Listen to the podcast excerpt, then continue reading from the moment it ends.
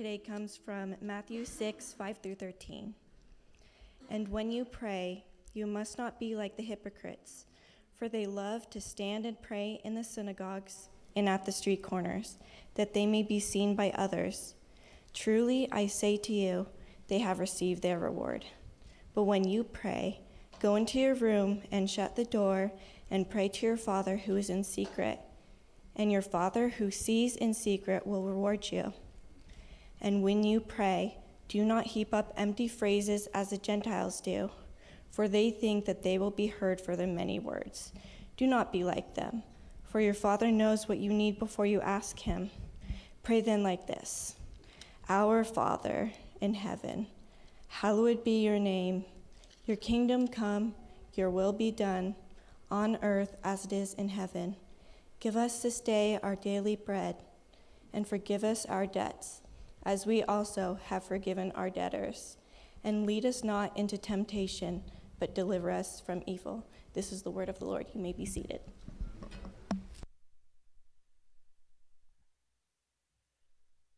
Amen. Well, welcome again. In case you don't know, my name is Dave. I'm one of the pastors here. And we have been working through what we're calling kingdom practices. As we have uh, spent the last, uh, I guess, a little over a month now diving into what does it mean to be a disciple or a follower, or we've used the word apprentice of Jesus. What are the things that we see in Jesus' life and his teaching that are meant to be formational for us who want to live for Jesus and live like Jesus and be conformed to the image of Jesus. And so, our first kingdom practice that we have launched this, the last three or four weeks is the practice of prayer. And hopefully, you've been encouraged as we uh, have been talking about that on Sunday morning. And we've had a few Sermon Plus episodes. This last week, we sat down with, I guess, about a dozen to 15 of uh, the men and women on our care team, our shepherding team. And we sat in a room around four mics and brought up a bunch of questions that most of you filled out from the prayer survey and kind of just talked about what's some of our experience and thoughts on formulas and templates and how do you deal with distractions and what are some go-to's and uh, some other wonderful questions. We got a part two of that coming out here in the next couple weeks as well. So hopefully as you've been interacting with this material and, and more importantly hopefully as you have been praying and beginning a practice of prayer you're beginning to see a little bit more of Christ being formed in you and your heart being reoriented to the kingdom of God and the things of God. Certainly has been our prayer for you. This morning we continue in the conversation of the practice of prayer, continuing to look at, as we just read, the Lord's Prayer. Last week, Pastor Mike talked about those first two statements Our Father in heaven, hallowed be your name this last week as i woke up and was doing the morning prayer uh, with this practice those two phrases basically were the places where i stayed and lingered the whole time of that prayer. I'm sure it was probably similar for a lot of you as well. Just as soon as i say father i'm reminded like oh my goodness yeah abba i'm your child. You care for me. As we just saw your heavenly father knows your needs before you even come to him. And so i would just let the reality of a good uh, loving father kind of wash over me remind myself of who i am my identity quickly in the morning. And then I would pray, Hallowed be your name, which we sang Christ be magnified this morning. It's one of my favorite, you know, personal devotional songs right now, too, because it, that's my prayer. I want, I want the name of Christ to be hallowed and magnified and exalted in me and through me. And so hopefully that has been an encouragement uh, to you this last week. This morning we look at these next two prayers Your kingdom come, your will be done on earth as it is in heaven. And what, what I kind of want you to be thinking about and continue to think about, and then where we're going to land is this question right here What is your vision of the good life? what, do you, what do you think a good life entails? And you know, many of you have spent your whole life kind of like figuring this out or working towards it. Maybe it's a career, a successful career, respect from others. Maybe it's like to avoid devastating moral failure. Maybe it's like, you know, success financially and have so much savings and be able to travel. You've got like, you know, what's your bucket list item? And is, if you complete that, is that the good life? Maybe it's just to have friends or to, to be married, to have children, wh- whatever it may be. What, what is the good life in the way that you have lived, cultivated your schedule and your priorities in life? And then, really, what we want to ask this morning is how does how we have lived and the rule of life that has you know, been our structure for years and decades, is that in sync with what Jesus says is the good life? What does the Lord's Prayer say about how I've been living my life and how I need to restructure my life? And so, for that, let's go to the Lord uh, in prayer and ask for his help. Lord, thank you for grace. Sermons uh, can be tough sometimes because, by nature, the preached word is oftentimes convicting. And so I just, I thank you that um, the words you have given to us are invitations into the good life as Jesus defines it. That there's mercy, that there's grace, that there's strength. And even if there are people today who feel like, man, I've just wasted a lot of my life, what a beautiful gift that you've given us another day. What a beautiful gift that you've given us the hope of eternity that you are the God who makes all things new. And so just pray that today we would like sense an embrace of your goodness and your kindness and your power. Help us, we pray, in Jesus' name. Amen. Your kingdom come, your will be done. The first question I kind of want to bring up this morning is what is the kingdom of God?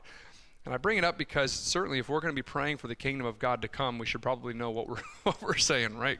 Kind of makes sense you know, if you've been a Christian for a while, you've been in the church for a while, the kingdom word is probably familiar language, but sometimes it's kind of abstract or uh, it's like a lot of words that go with it. You're kind of like, just tell me what the kingdom is. Uh, if you've been here at New City for a while, especially when we were going through the biography of Jesus found in the Gospel of Mark, we talked about the, the kingdom of God often. And so let me just refresh our memory and try to paint a little bit of a picture of what God's kingdom looks like or what that means. Some people have described the kingdom of God as God's people in God's place under God's rule. It's, it's the children of God wherever they are in the presence of Jesus, where they are acknowledging his rule and his reign. So, in that sense, which I would agree with for sure, I think there's more, but I would agree with that for sure. In that sense, here we are today in this room in the kingdom of God. Amen.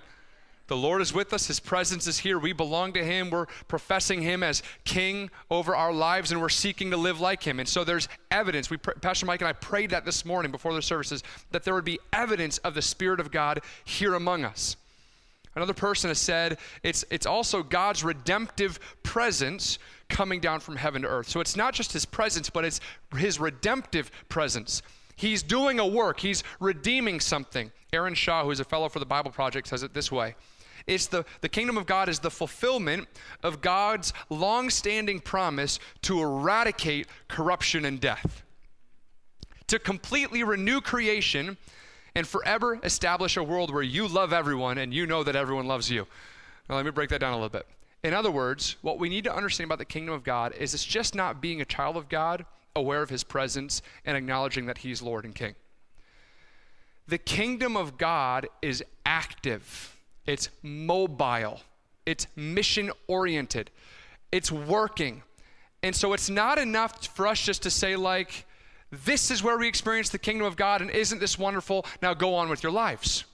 When you pray that the kingdom of God would come, what you're praying, what we're praying here this morning is when you leave here, that you would go scatter seeds of the kingdom, and the Lord would cause growth and this movement of redemption to happen. That literally in our community, in our homes, in our life, through the power of the Holy Spirit, we would begin to eradicate corruption and death and that which is sick around us. And so, this is something that Jesus is doing. And this happens namely through love, which is what Aaron Shaw is saying here. The greatest commandment is to love the Lord your God with all your heart, soul, mind, and strength. Second is like it, love your neighbor as yourself. And so, what literally does the kingdom of God look like in action? Love. How do you go and care for those around you? How do you provide for those around you? How do you, you know, intercede for those who are marginalized and outcast? How do you take care of very practical, physical, spiritual, mental, emotional needs in the community and in, in your homes? How do you give yourself away? How do you lay down your rights for the good of others? How do you outdo one another in showing honor, as Paul says in Romans 12? And the list goes on and on and on. How do I believe all things and hope all things and endure all things? How am I benevolent and kind and long suffering? And where that is taking place, the kingdom of God is afoot. It's not just being together, which is awesome, and being aware of the presence of God. The kingdom of God is at work. In fact, in Matthew chapter 3, verses 2, and then chapter 4, verse 17, Jesus says, Repent. In other words, turn from your old lifestyle, turn from your old kingdom building, turn from your selfish ambition, for the kingdom of heaven is at hand. And when Jesus came on the scene, you know, if you were here when we went through Mark or you're familiar with the Gospels, you know this, and you're familiar with kind of like king and kingdom language in the Bible, especially in the Old Testament, the people, the Jews, were misunderstanding the nature of this kingdom. They thought it was political, they thought it was earthly. And Jesus is teaching that it's spiritual and heavenly. And all throughout the Gospels, people are expecting Jesus to raise up an army and revolt against Rome and establish a literal and obvious throne where Jesus would sit. And over and over throughout Jesus' life and teaching, he's correcting the people's misunderstanding about the nature of his kingdom. In fact, you see a glimpse of this in John chapter 3, where Jesus says, Truly, I truly, I say to you, unless one is born again, he cannot see the kingdom of God. So there's insight there the beginning of John's gospel where we see if you want to see and experience and live in the, com- in the community of the kingdom of God, you got to be born again. This was our this was our responsive reading. This is our last song. Open the eyes of my heart that I may see you and know you and love you. We're asking to, to experience afresh and powerful ways this spiritual reality, not just realm of the kingdom of God. It comes by the Spirit of God, not coercion or power, like Pastor Mike mentioned in his prayer.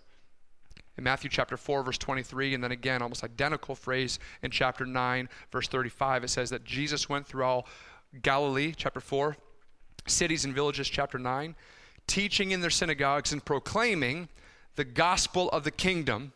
And then watch, watch its activity healing every disease and every affliction among the people.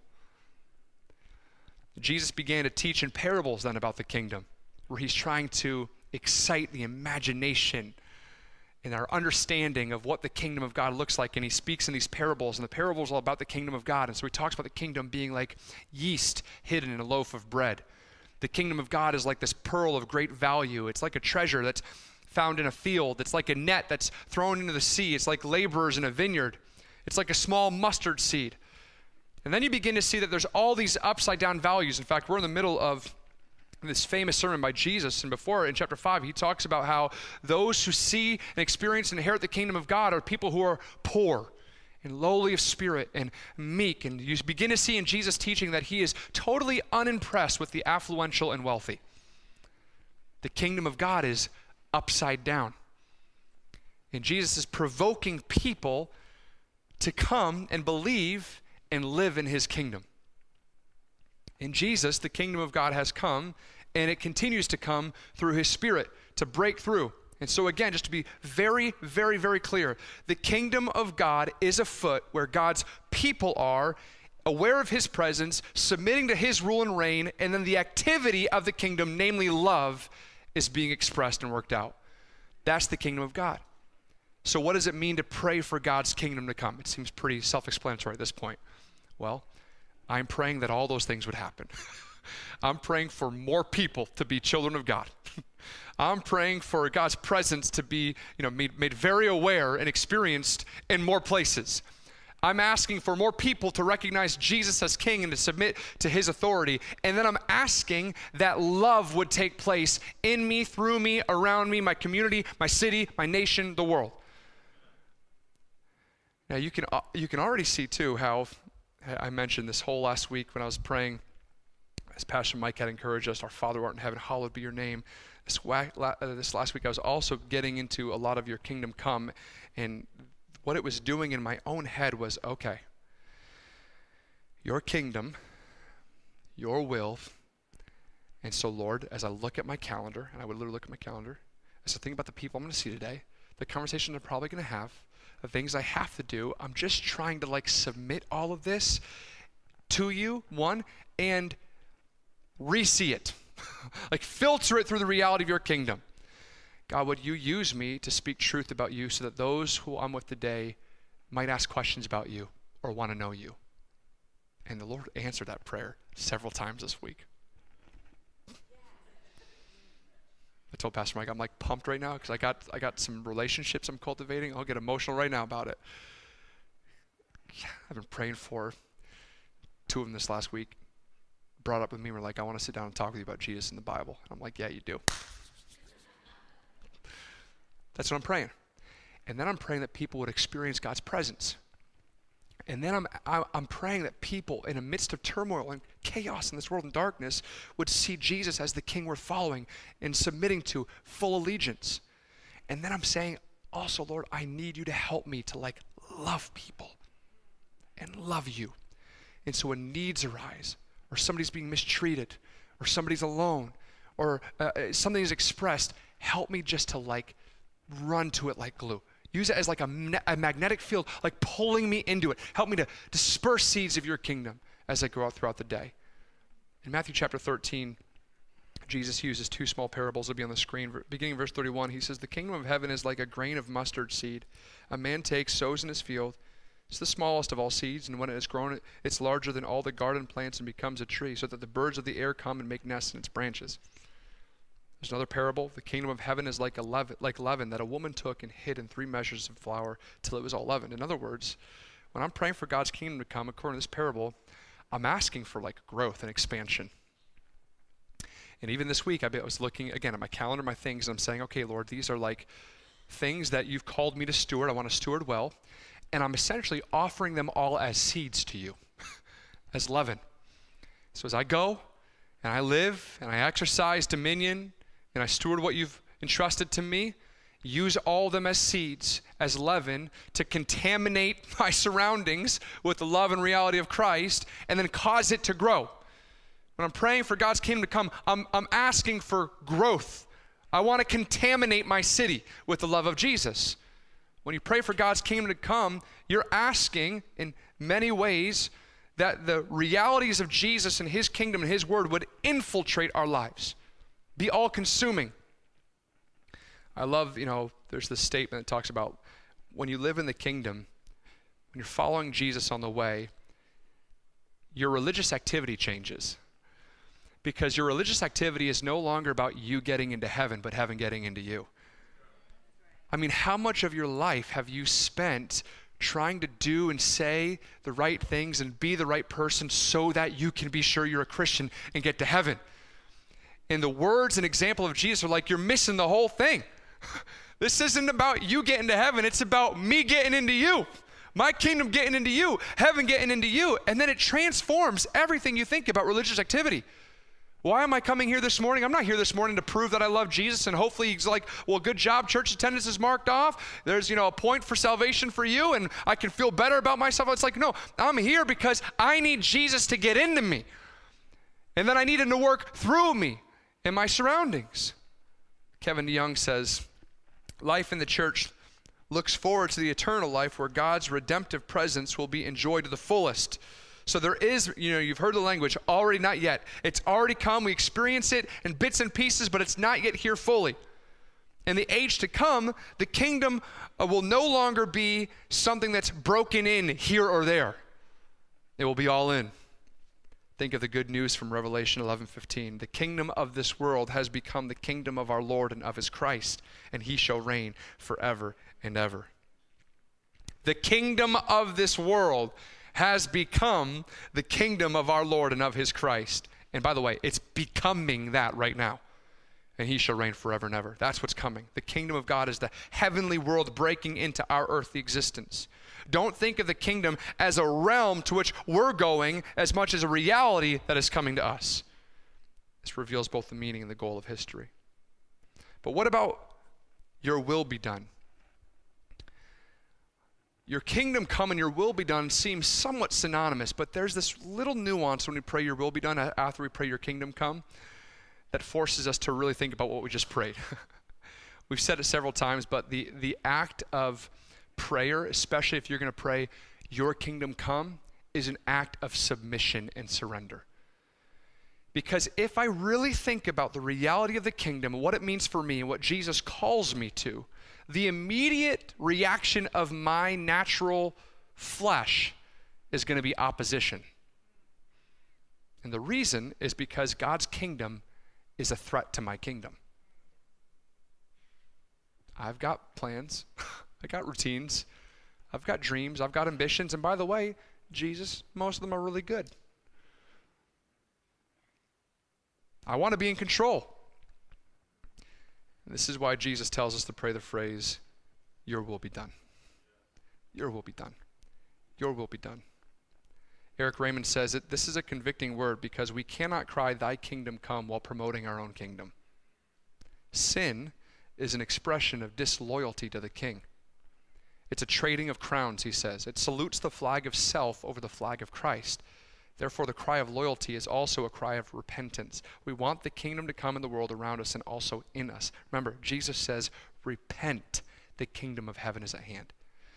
You have got to surrender and submit yourself, your will, your kingdom, your plans, your agendas, your everything to Jesus and ask for his will to be done.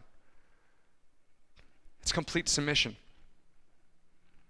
What's crazy, though, and this is what's so beautiful about the kingdom of God, is that Jesus says, Hey, don't worry. In my kingdom, if you come and you give yourself away, you find yourself.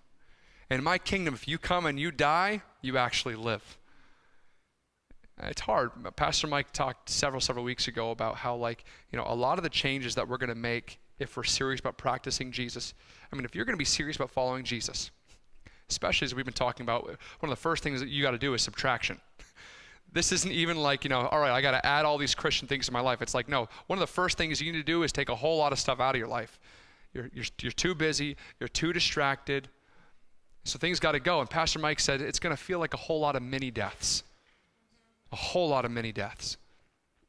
This is Paul's testimony. Paul, an apprentice of Jesus, literally said, I die daily.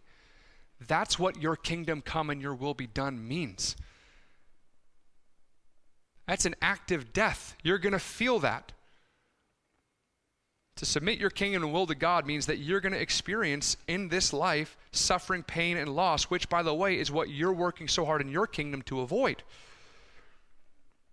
And you're not going to get everything in Jesus' kingdom that you think you deserve or that you think you need to thrive from a worldly standpoint. If we faithfully follow Jesus to the end, it's not going to look like what the kingdoms of this world say is a vision of the good life.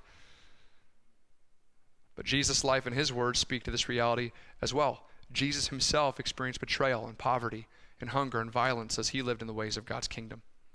And throughout the four Gospels, the story of Jesus shows him remaining confident that his life was in the Father's hands and it was good. And the climax of Jesus' example here is found in the garden when he himself, at the point of death and betrayal and loss, prayed these very words Not my will, but your will be done. Now, there's a structure here. I want to I want to talk a little bit more about this kingdom come, will be done prayer, but to help us see it a little more clearly and what, what, what we're actually praying here, what's taking place in our hearts and then in our lives, you need to kind of look at the structure of the Lord's Prayer because there's something very important is happening here. We've talked about, well, first of all, I'll say this. When you come to the Lord's Prayer, you should be encouraged because you not only are aware of things that like you need and desire, but you become aware of what the Father desires. And so this is so great. According to the Lord's Prayer, here's what you need every day bread, forgiveness, and deliverance. You need that every day. You need daily bread. You need to be forgiven and to forgive others and you need to be delivered from the evil one.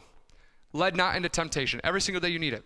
What's so great about the Father's or the, the Lord's Prayer is that your heavenly Father knows you need these things, and His desire is to give them to you. He wants you to come and ask Him for that. He's pleased. His name is magnified. His kingdom comes, and His will is done when you receive bread and forgiveness and deliverance. Praise the Lord. When Gianna read our scripture this morning, you know, Jesus says, hey, there's all these people who are puffing their chests and they're praying and they get the reward. Everybody thinks they're so righteous and so incredible, so holy. You go to your room. Don't let anybody see you. And your Father who sees you in private will reward you there. I love that word.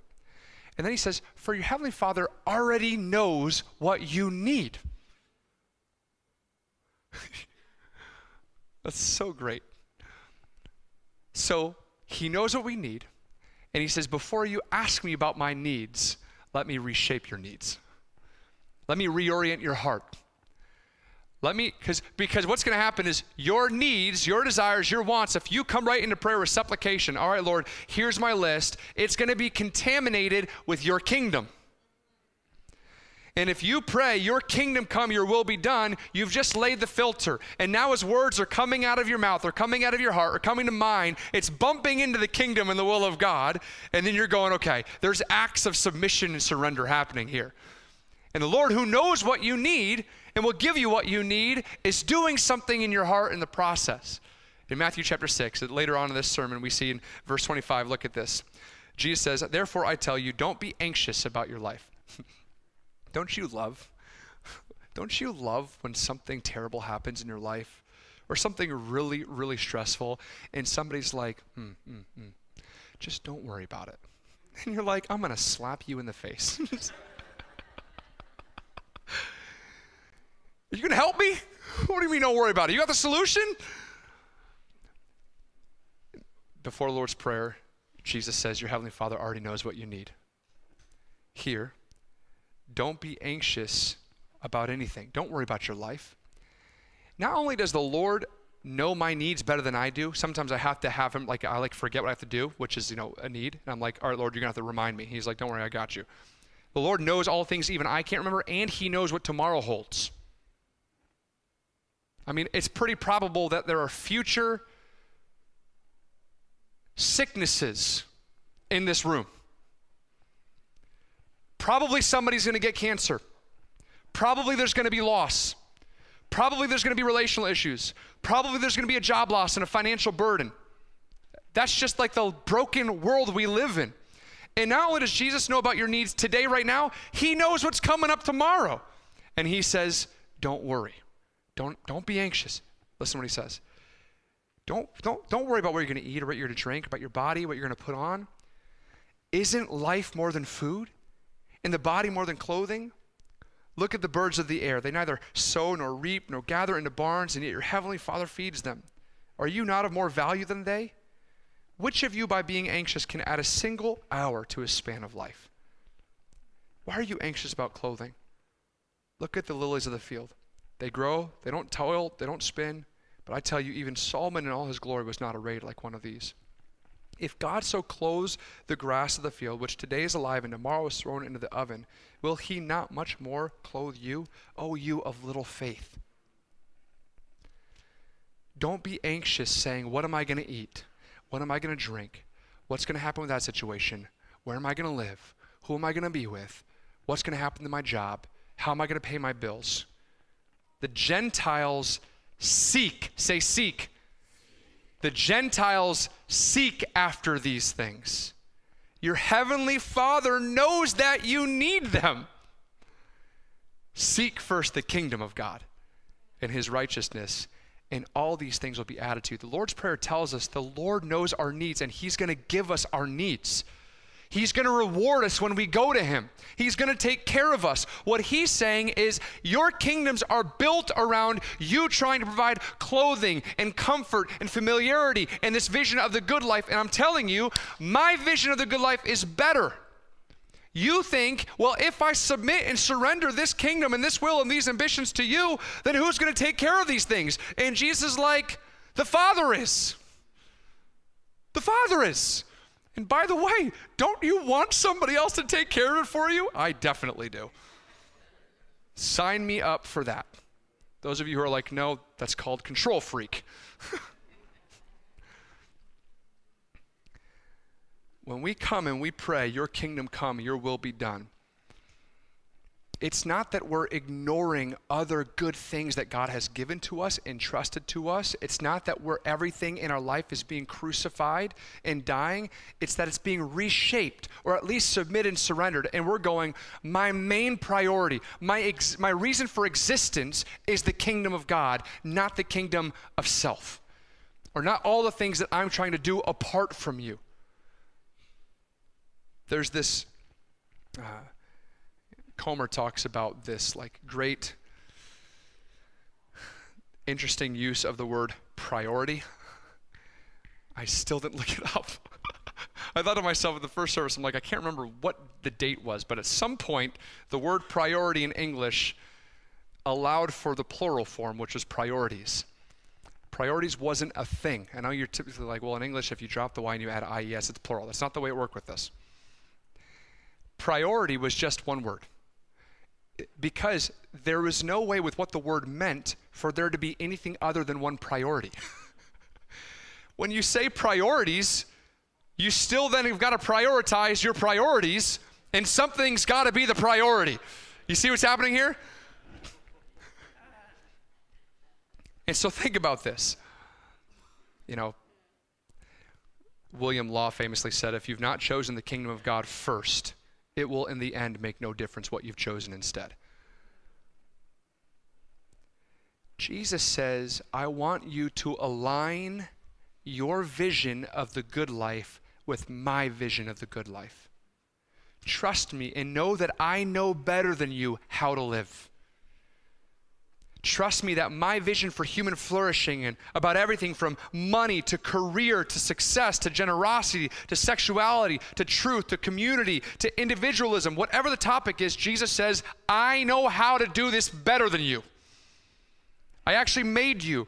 I know how I set you up to thrive as a human being in relationship with God and His community and His world. So trust me orient and align your vision of the good life with mine, and every single day submit it again to me. Your kingdom come, your will be done. And you're going to have to do it every day. Make the kingdom of God your aim, your priority, your magnetic north on the compass. Everything else submits to that. And some things, brothers and sisters, will have to go some things will have to change. And then other things, God is just going to say, Amen, child. Keep pressing on and running. This is good and I delight in it.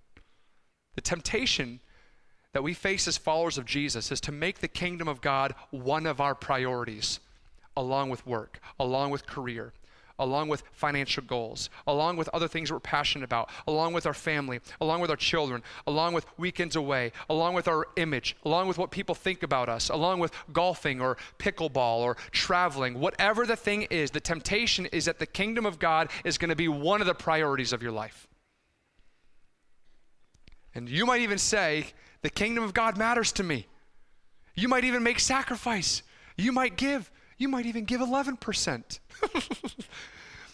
you might even attend church almost every Sunday.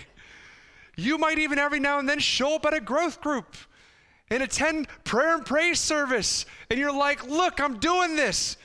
Jesus, you matter to me. Your kingdom matters to me. And he's often like, nah, I'm just one of your priorities. The ebb and flow of our seasons and our responsibilities and that which God has given us to steward is a thing here for sure. And this isn't a black and white thing where every single one of our lives is going to look the same. And our schedule and our calendar, for goodness sake, Pastor Mike and Julie have encouraged me and Abby so much because it's like, you know what, Abby and I can't do a whole lot of right now. Specifically, Abby, she can't pour into people in this church a lot. You want to know why? She's pouring into our three kids at home who are very young know, Julie and Mike have a little bit of a different opportunity there. And so it's like even the way we serve in the kingdom is a little different right now based on our season. But the point is this you cannot, Jesus will not allow you, the Lord's Prayer will not allow you to tack the king and his kingdom onto your kingdom and your life. And so, in closing, just a real practical thought. You know, you might say, okay, cool. And so here I am saying again, so hey, let's let's let's keep going. Here's the application again. Wake up every morning this week and pray the Lord's Prayer. I, I love that this is just the continual application. The afternoon, if you think about it, you're praying a prayer of renewal, reminding yourself of who you are. In the evening, you're praying maybe through a psalm. But maybe you're like, okay, hey, the further we get into this Lord's Prayer, especially praying this morning about God's kingdom, and I'm going to need to like submit my will and like basically put my life to the test and bring it to Jesus and be like, what do you want me to do? And then I'm going to have to listen. Maybe some of you are like, I don't actually think I can pray that. Certainly don't feel like I can pray that with sincerity. What do I do? Maybe even some of you are four weeks in and are like, hey, honestly, I'm just struggling to wake up and pray. And maybe you're honestly like, I just don't actually want to pray. It's like, what do you do? All right, here's my encouragement for you. First, I would say there are a lot of things in life that you don't want to do that you just need to do. Now, this analogy is going to fall short. I'm very aware of it. So don't run ahead of me in your mind and poke holes. Just be patient. You know, when I was playing soccer, it's like, hey, Coach Gene Schiefer, Coach Gene Schiefer, this German stud, would be like, Aubrey, ladders. I'm like, I don't want to. And he'd be like, I don't care. well, this wasn't a question. Go run ladders. You know what I mean? It's like I, I, don't know why I'm doing this. I don't know why I have to eat healthy food. I don't. I don't know. I mean, I know why I got to do a lot of these things, but I don't want to do. There's so many things in life I do that I don't want to do. Amen. So there is a point, there is a part here, there is like this category for you don't want to pray, well, too bad. You belong to Jesus. Like, pray. Just pray. What are we even talking about? You do stuff all the time that you seemingly don't want to do. If you're a Christian, if you're a Christian, you just pray. You need to pray. So, goodness gracious, pray. However, that logic doesn't carry over from the motivation of the world into Christianity. Because this motivations for why I eat healthy or why I exercise or why I go and, and do this and do that, those motivations in my life are continually shifting. And the promises don't always deliver. And that's where it's like, here's the beautiful thing about Christianity Jesus says, Seek first my kingdom, and all these things will be added to you. Your Father who sees you in secret will reward you. Hebrews 11 6, it says that the Lord, or uh, for whoever would draw near to God, whoever would draw near to God, act of prayer is certainly that, must believe that He exists and believe that He will prove to reward those who seek Him. That's what the English translation is there. Jesus says, He not only says, Oh, you don't want to pray? Too bad. I mean, He doesn't really actually say that, but I'm saying that. Jesus says, Oh, you don't want to pray? Trust me. Yeah, you do. and if you seek after me, if you seek me first, I will prove to reward you. And it's not just reward, but like as in like we'll get things or he'll provide our needs. What actually happens is your wanter, as Pastor Mike calls it, your heart is going to change. Your desires are going to change. I mean, I can testify today. I literally am involved in practices today that 10 years ago I'm like, hard pass. I used to hate reading the Bible. I didn't understand it, and it was boring to me. And it didn't feel like things were jumping off the page. And we talk about like everybody else is getting an encounter with Jesus, and I'm kind of like, well, I don't know what this means. I feel like I'm going to use it wrongly. And over 10 years, it, didn't, it wasn't magic, didn't happen overnight. I just like, all right, I know I need to do this. I'm going to seek the Lord. I'm going to ask a lot of questions. I'm going to read other books. I'm going to put it into practice. I'm going to grow day by day by day by day. And you know what happens now? If I go a period of time and I'm not like in His Word, I'm just kind of like, I feel gross. And it's not like, oh, I have to do this. It's like, I really, really need to hear from the Lord. The Lord will prove Himself to reward those who seek after Him. And so just test Him this week. You may not want to. It's okay. Jesus has come. You may be like, yeah, but Lord, I don't think this prayer is going to be authentic. And He's like, I got you. I'm going to make it authentic.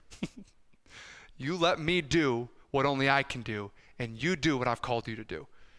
That's the practices. So let's bow our heads.